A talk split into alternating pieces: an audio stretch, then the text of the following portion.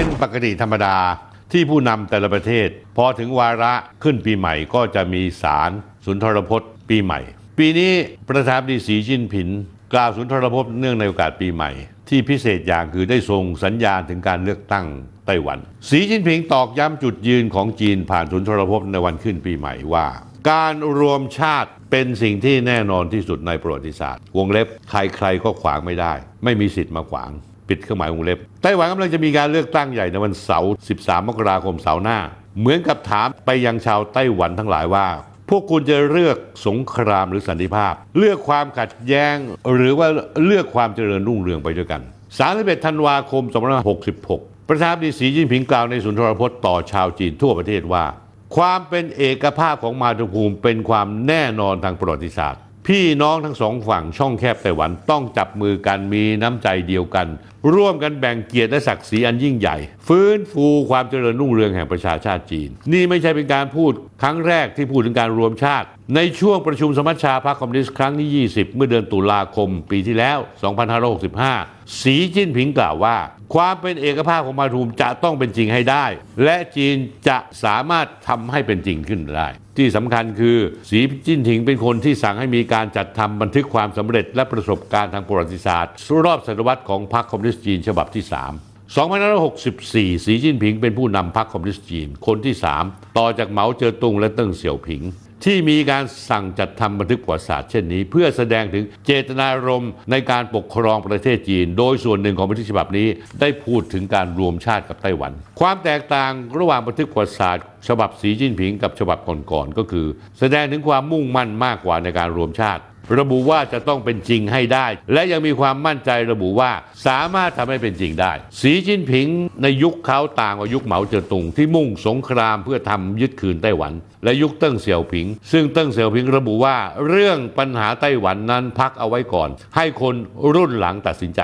ในยุคสีจิ้นผิง ประเทศจีนมีความแข็งแกร่งมากกว่าไต้หวัน อย่างเทียบกันไม่ได้เลย ทั้งในศักยภาพด้านแสนยานุภาพกองทัพ เศรษฐกิจสถานะในเวทีระหว่างประเทศ จีนเลยมีอาวุธมีมากกว่าในการใช้ต่อรองกดดันไต้หวัน และสหรัฐที่อยู่เบื้องหลังการสนับสนุนไต้หวันให้แยกตัวเป็นเอกราช โดยอาจจะใช้กำลังรบ หรืออาจจะไม่ใช้กระสุนเลยแม้แต่นัดเดียว โดยคาดว่าในวันที่ 13 ในการเลือกตั้งไต้หวันนี้ นายไล่ชิงเต๋อปัจจุบันเป็นรองประธานดีของพรรคประชาธิปไตยก้าวหน้า ซึ่งสนับสนุนเอกราชไต้หวัน น่าจะได้รับชัยชนะเป็นประธานดี แต่อาจจะไม่ได้เสียงสอสอข้างมากในรัฐสภา ซึ่งถ้าเป็นเช่นนั้นแล้วพรรคประชาธิปไตยก้าวหน้า แม้จะสร้างประวัติศาสตร์ครองอำนาจในไต้หวัน 3 สมัย 12 ปีต่อเนื่อง อาจเผชิญกับการเป็นรัฐบาลเป็ดง่อย เพราะไม่มีเสียงข้างมากในรัฐสภา ถ้าอยากดูรายการนี้ไม่มีอะไรสะดุดหรือติดขัด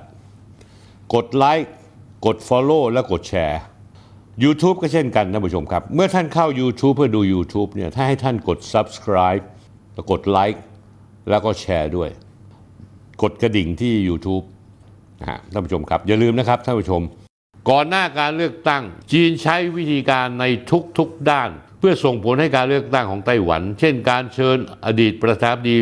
หม่าอิงจิ่ว ผู้นำก๊กมินตั๋งเดินทางเยือนจีน การสนับสนุนให้ผู้แทนองค์กร ภาคประชาสังคม ผู้นำท้องถิ่น และอินฟลูเอนเซอร์ มาเยือนจีน จัดทริปให้เยาวชนไต้หวันทั้งศึกษาประเทศจีน ทั้งหมดเพื่อให้ชาวไต้หวันได้เห็นความเจริญก้าวหน้าของมาตุภูมิ และตระหนักว่าการแยกตัวเป็นเอกราชนั้นเป็นสิ่งที่ไม่เกิดประโยชน์ และเป็นไปไม่ได้ ในทางเศรษฐกิจนั้นจีนมีเครื่องมือสำคัญ คือข้อตกลงการค้าเสรีระหว่างจีนไต้หวัน หรือที่เรียกว่าเอ็กฟา ซึ่งตกลงกันในยุคประธานาธิบดีหม่าอิงจิว แต่รัฐบาลของนางไช่อิงหวนก็ไม่ยอมยกเลิก ทั้งทั้งที่อ้างว่าเป็นข้อตกลงขายชาติ ในความเป็นจริงก็คือว่าข้อตกลงเอ็กฟาช่วยให้ไต้หวันได้เกินดุลการค้าจีน แผ่นดินใหญ่ปีละตั้ง 1 7 0 0 0 0 ล้านดอลลาร์สหรัฐ และตลอดประมาณ 5 ล้านล้านบาท และตลอดกว่า 10 ปีที่ผ่านมาที่ใช้ข้อตกลงนี้มูลค่าของการลดภาษีสะสมถึง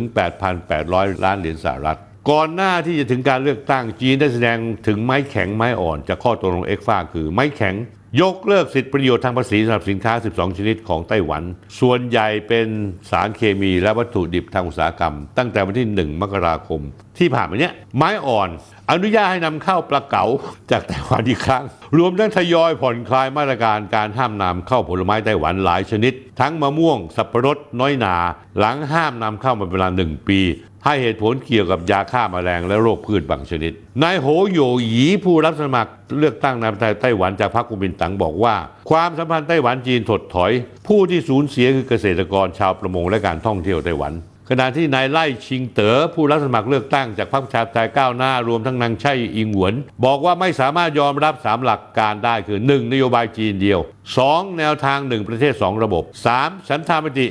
1992 ซึ่งเป็นหลักการพื้นฐานในการมีความสัมพันธ์กันแบบแสวงจุดร่วมสงวนจิตต่างคือจีนและไต้หวันสงวนการตีความจีนเดียวที่แตกต่างกัน แต่สามารถติดต่อสัมพันธ์กันได้พรรคประชาธิปไตยก้าวหน้าระบุในธรรมนูญพรรคว่าไต้หวันเป็นรัฐเอกราช นี่คือสาเหตุที่ทำให้จีนไม่สามารถยอมรับผู้นำจากประชาธิปไตยก้าวหน้า แต่ในทางกลับกัน ในทางกลับกันท่านผู้ชมครับพรรคประชาธิปไตยก้าวหน้า ก็ไม่กล้าที่จะประกาศเอกราชจริง ๆ เพราะนั่นหมายถึงไต้หวันต้องพ่ายแพ้อย่างไม่มีเงื่อนไขเลย ในยุคของนางไช่อินหวนสหรัฐได้ให้ท้ายไต้หวันอย่างมากนางแนนซี่เปโลซีประธานสภาผู้แทนสหรัฐ และนักการเมืองชาติตะวันตก เดินทางมาเยือนไต้หวันกันเป็นว่าเล่น แต่ว่าหลังจากนั้นกองทัพจีนส่งเครื่องบินลบบินเฉียดบินข้ามเข้าไปในพื้นที่ใกล้เกาะไต้หวันเป็นประจำ โดยที่กองกำลังฝ่ายไต้หวันและกองเรือสหรัฐที่ลาดตระเวนอยู่ใกล้ ๆทำอะไรไม่ได้เลย ยิ่งถ้าการเลือกตั้งในวันเสาร์ที่ 13 มกราคมที่จะถึงนี้พรรคประชาธิปไตยก้าวหน้า ไม่สามารถได้ชนะอย่างเด็ดขาด การต่อรองกับจีนยิ่งเป็นไปได้ยาก เพราะพรรคประชาธิปไตยก้าวหน้าได้เป็นประธานาธิบดี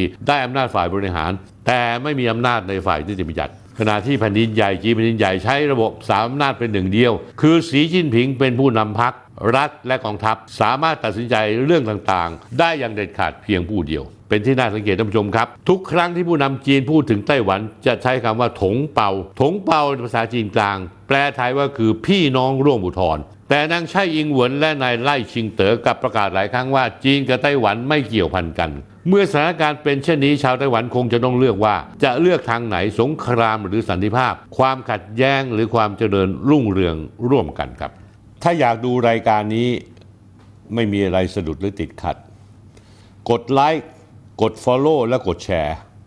YouTube ก็เช่นกันท่านผู้ชมครับ เมื่อท่านเข้า YouTube เพื่อดู YouTube เนี่ยถ้าให้ท่านกด Subscribe แล้วกดไลค์ แล้วก็แชร์ด้วย กดกระดิ่งที่ YouTube นะฮะท่านผู้ชมครับ อย่าลืมนะครับท่านผู้ชม